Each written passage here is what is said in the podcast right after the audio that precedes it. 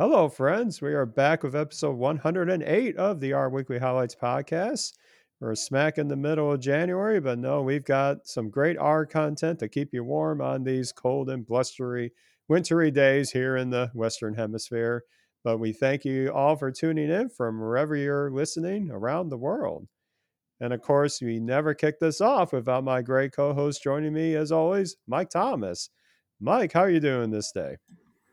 Doing great. Very uh, timely introduction as, as in Connecticut.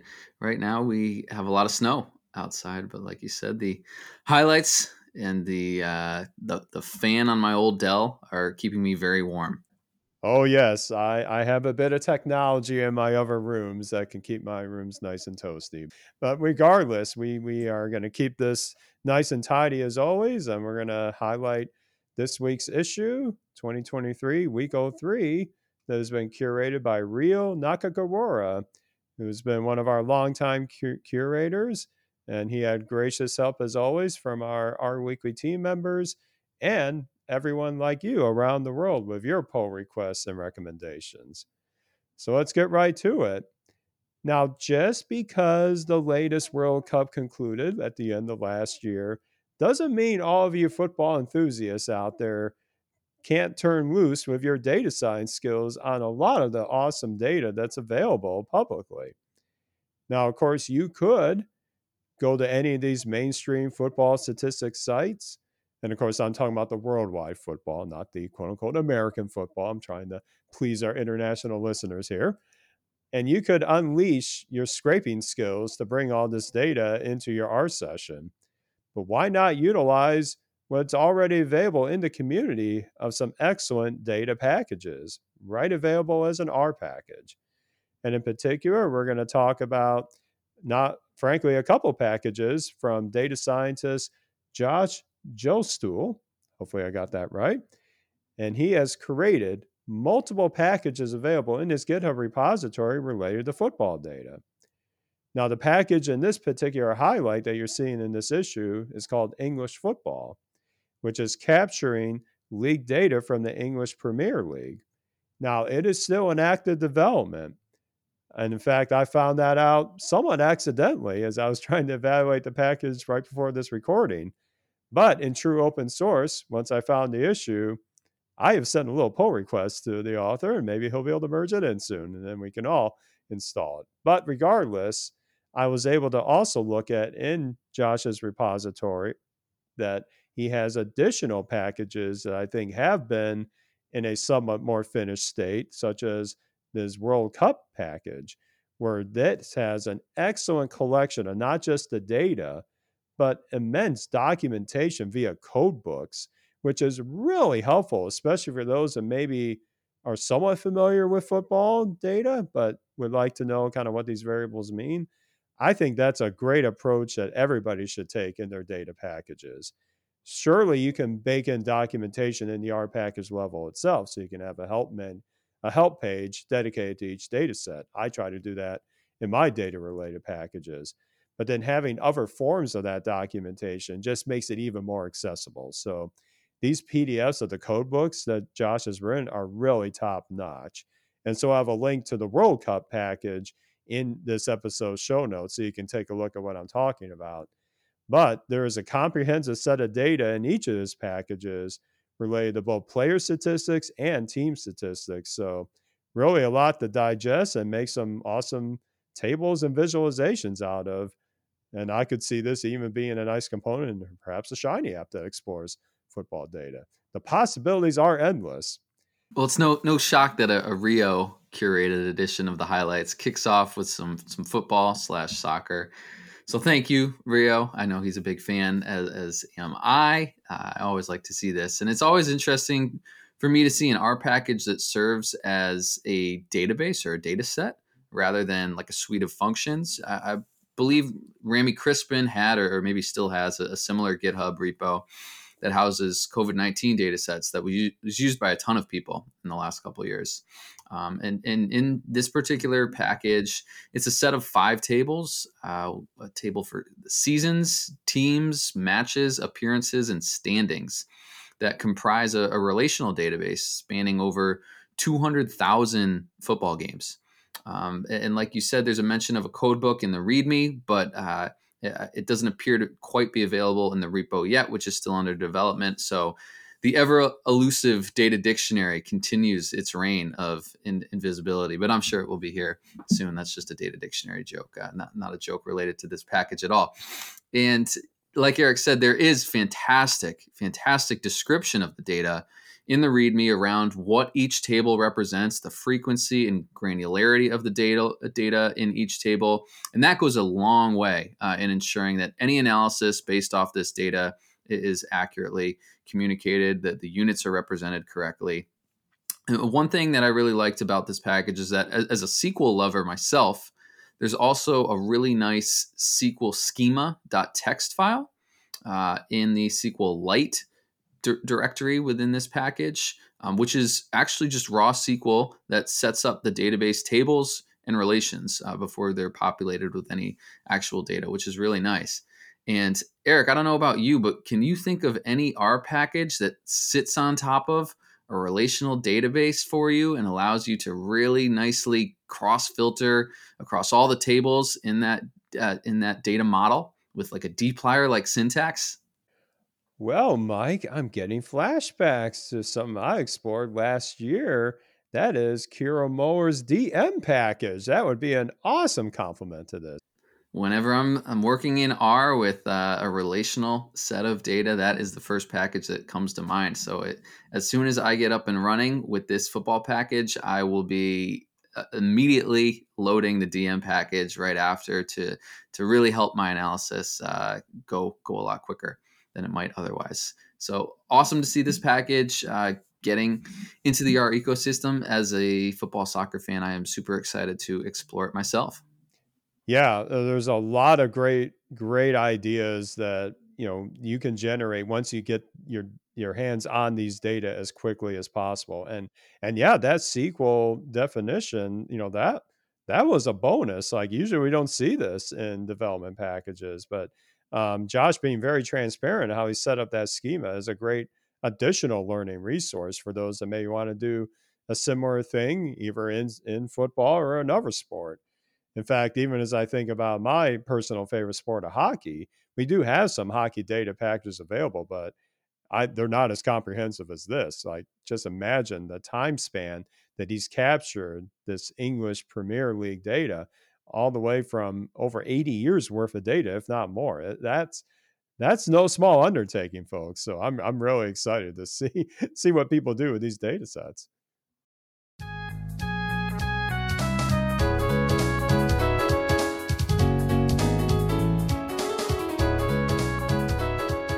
And now for our next highlight, we're going to turn to one of our favorite little web app development frameworks is Shiny. And in particular, you likely know by now that out of last year, some of the biggest news coming out of the Shiny ecosystem, amongst many developments, was the alpha release of Shiny for Python by Posit's Shiny team. Now, I've always been a firm believer in learning by doing. A lot of times, just getting in there, getting in the weeds, trying stuff out, it elicits a lot of issues and a lot of learning opportunities. And so, there are some particularly interesting aspects of Shiny and Python in particular that enable you to do this even more quickly, which we'll touch on shortly as we discuss this. Now, the biggest question I have especially maybe others like me that are coming to Shiny from, of course, the R world, is how much different is the workflow and the syntax between an app built with Shiny for R and an app built in Shiny for Python? Well, I'm certainly not the only one that thought about this because Nicola Rennie, who is a data scientist at Jumping Rivers, makes her return to the highlights in her latest blog post, where she takes a very simple and streamlined Shiny app and literally builds it twice for all of us to learn alongside her. Now, what's nice about Nicola's approach here is she keeps the focus on the actual Shiny components. She took care of abstracting away or doing some pre processing of the data because, gosh, that could easily fit another blog post talking about how to do data manipulation between R and Python. So, we're not going to talk about that here. But then, as you look at the overall process of how she built the application, all the way from the very beginning of loading the packages needed, defining the UI layers, which again, very simple layout. But you notice that as you go from the R side to the Python side of this app, the UI functions look extremely similar. It's not going to look like anything too radical to you. So you'll be able to fit right in and getting the UI elements of your app up and running quickly. And then as you look into the server side component, so this is where, for example, if I want to show a visualization like Nicola does in her post here, you're going to have the UI placeholder, such as like a like a plot output, and then you give that an ID, and then on your server side, you're going to have a render plot placeholder that's going to have that same ID, so you can tie the two together. This is a fundamental concept in Shiny. Of course, in Python, it's very similar. The one minor little difference that is interesting if your eyes are looking closely at this is that the Python side is using a concept called decorators. That's where you have the at sign in front of a function name, and then you're able to fill in the rest of the, the tie ins to the UI component for this server side portion, illustrating the plot. That might take a little getting used to if you're coming from just R solely, but I think once you do a couple examples, it'll become pretty straightforward.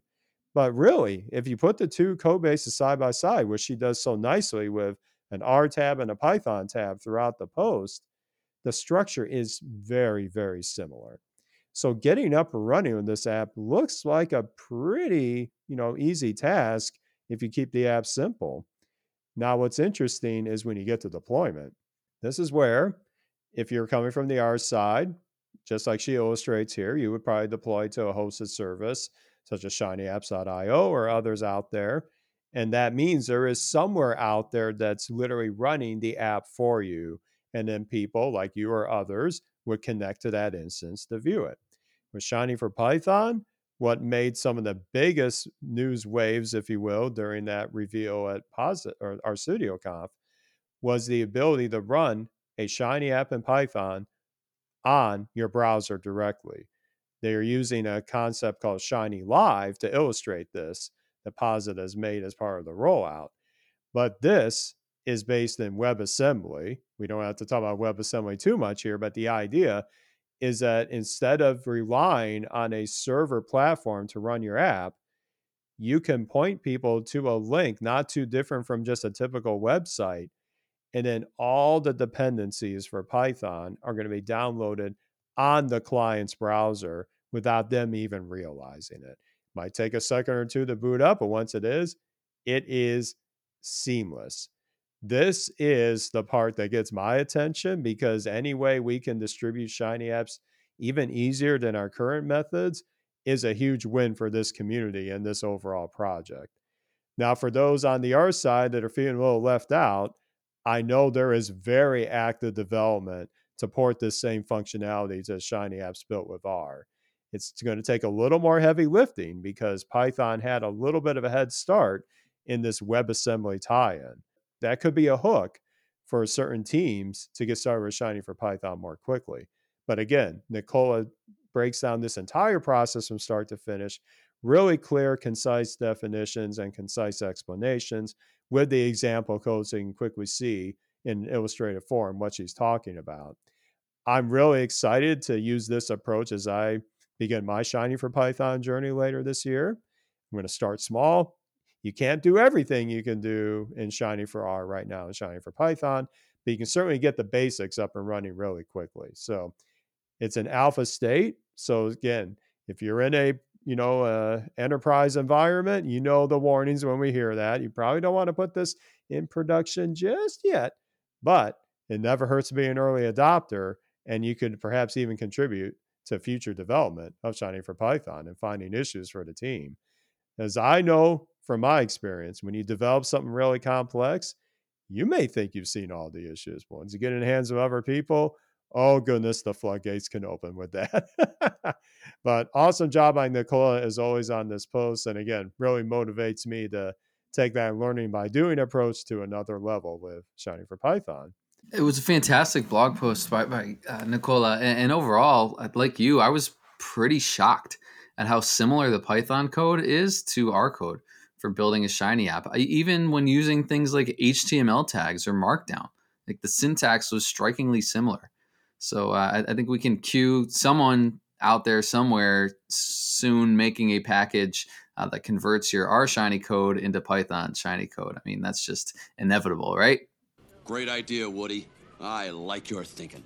And, and like you, I spent a lot of time checking out uh, her section discussing deployment options. And the, the Shiny Live deployment option, like you said, is unique to Shiny for Python apps, runs the app entirely in the client's browser without the need for a server. Uh, this means that you could deploy to GitHub pages if you're using GitHub, which is is just wild to me because that's such an easy deployment option if you if you are on GitHub. Um, but I would imagine that there are maybe some size limitations on that, which could affect speed and performance at a minimum. I mean, if you're making a giant, a pretty big production Shiny app, uh, like Eric, I'm sure I'm sure you have once or twice. Um, I'm not sure if you would want a dedicated server that that sort of you have more control over to be hosting that particular shiny app but i think for for so many so many use use cases this new webassembly technology might uh, be be pretty transformative uh, for a lot of individuals it's going to be transformative negatively for my uh, my company's consulting practice that that helps folks uh, stand stand up environments for for self hosting uh, or using Posit Connect to, to host uh, and deploy your Shiny apps. But I guess for the overall ecosystem and community, it's it's a net benefit. So I will uh, I'll, make my peace with that and be happy. But just for fun, uh, Nicola even developed a Streamlit version of the app, which is another Python uh, web application framework, I believe.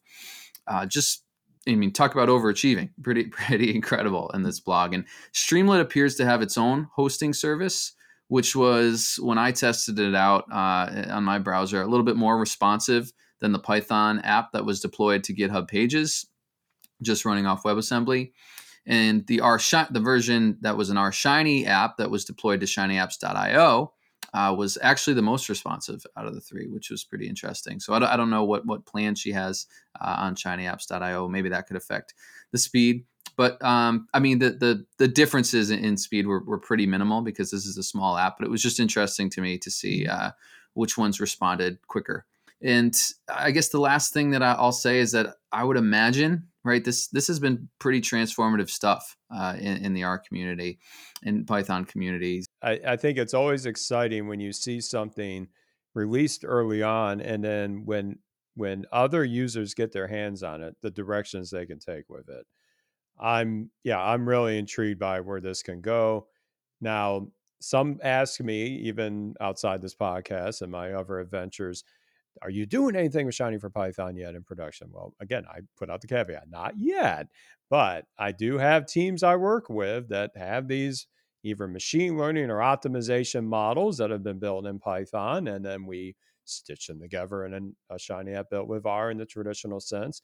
But there may be advantages to just quickly spinning up that Shiny for Python equivalent with that model baked in, and then bam, you've got it deployed very quickly. So I think it's still early to tell where the footprints will be in my particular industry just yet, but there is already getting a lot of interest to see where it could go. So I always say, watch this space whenever these new developments happen.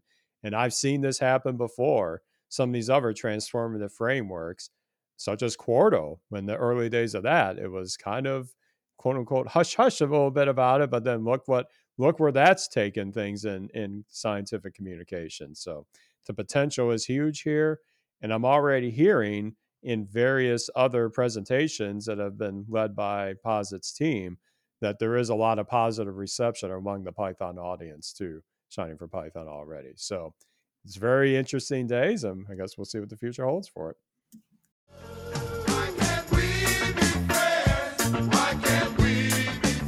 So I would imagine that at some of the R and Shiny conferences this year, we might hear more about Python for Shiny and, advancements in Shiny across both languages. Oh, you gotta believe that's coming up, as well as a lot of other interesting conferences, which is a perfect transition to our last highlighter today, where Isabella Velasquez on the marketing team at Posit has put together this great blog post highlighting some of the upcoming conferences involving R in 2023. The year is still young, but it never hurts to think ahead of what interesting conferences you might even participate in or perhaps even attending or presenting at. So we're going to get started pretty quickly in terms of the spring. We're in March. We have multiple conferences coming up soon, such as for the data journalists out there, the NICAR conference over in Nashville, which it sounds like there has been an increasing presence of R amongst the data journalists that have been using this um, quite well. And also for the Shiny fans out there, Later in March, ShinyConf 2023, hosted by Appsilon, will be online and completely free. So if you've ever been even just remotely interested in what Shiny is going in terms of the industries and the tooling available, you've got to attend this. I am a little biased because I am on the program committee and I just saw that there are some amazing, amazing talks lined up. So, really exciting. And, and you'll be hearing more about this very soon as well. Then we get to the summer months. We got the tried and true R Finance Conference happening in Chicago, which is a very um, long history conference of using R across all spectrums of finance analysis. And then we've got R in medicine, great for the life sciences and health uh, data scientists out there. Another conference has been going on for at least four years now.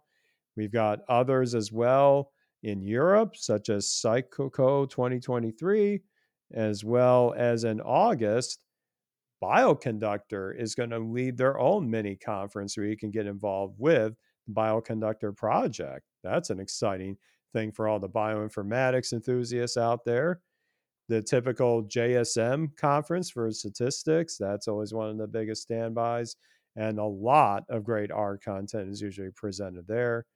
We've got Cascadia RConf in the Pacific Northwest, um, another great smaller scale, but yet very enthusiastic conference. And then in September, as we alluded to last week, PositConf is coming to Chicago. I have a feeling I might be there. And also, there might be some other familiar faces there. It's going to be a great event. I can't wait for that. And then for another for the shiny enthusiasts in October in the UK, Shiny in Production. That's a great conference dedicated to all the various production issues that we can encounter and the various solutions that we can tackle to bring these apps to production quality. There was a version of this last year that I saw the recordings of that we featured in previous highlights. Really well done. So, again, this is just a small sample of the conferences coming up, but it's going to be an exciting time to both learn and share our knowledge about using R across these different fields. I'm super excited, and, and like you, we'll throw a little wink, wink to to PositConf uh, in Chicago in September. I am very excited to to wink, wink be there as well. And you know, I think that maybe I just might have to uh, plan a trip to all of these conferences and, and do a little bit of a world tour, and uh, obviously find a way to optimize my travel plans with R. So it's nice to see shiny conferences becoming more and more of a thing as well. Very much looking forward to uh, the, I guess, the first conference of the year as Isabel lays it all out in chronological order, which will be Appsilon's Shiny Conference in March, which is right around the corner. I can't wait. Yeah, it reminds me using R to facilitate your travel plans. Many, uh, I don't know how many years ago, maybe three or four years ago, um, Mine Çetinkaya-Rundel from Posit had written a Shiny app to plan which talks she was going to attend at JSM that year. So if that isn't if that isn't awesome. how we all work, I don't know what is. We're going to find Art and Shiny to do all the things, even conference talk attending. Absolutely. That is awesome. Yep. And like I said, many of these may either be a mix of hybrid and in person or completely virtual or in person. But the links in Isabella's blog post have direct links to all the different conferences for registration.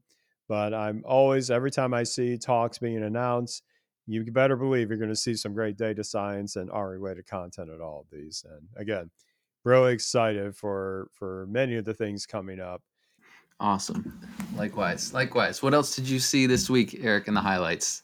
Yes. Well, speaking of seeing things, I'm going to give a great plug to my friends Ellis Hughes and Patrick Ward for their latest TidyX episode, which is available on their TidyX YouTube channel, where they take a deep dive into letting non data experts perform fuzzy matching of data sets with Shiny.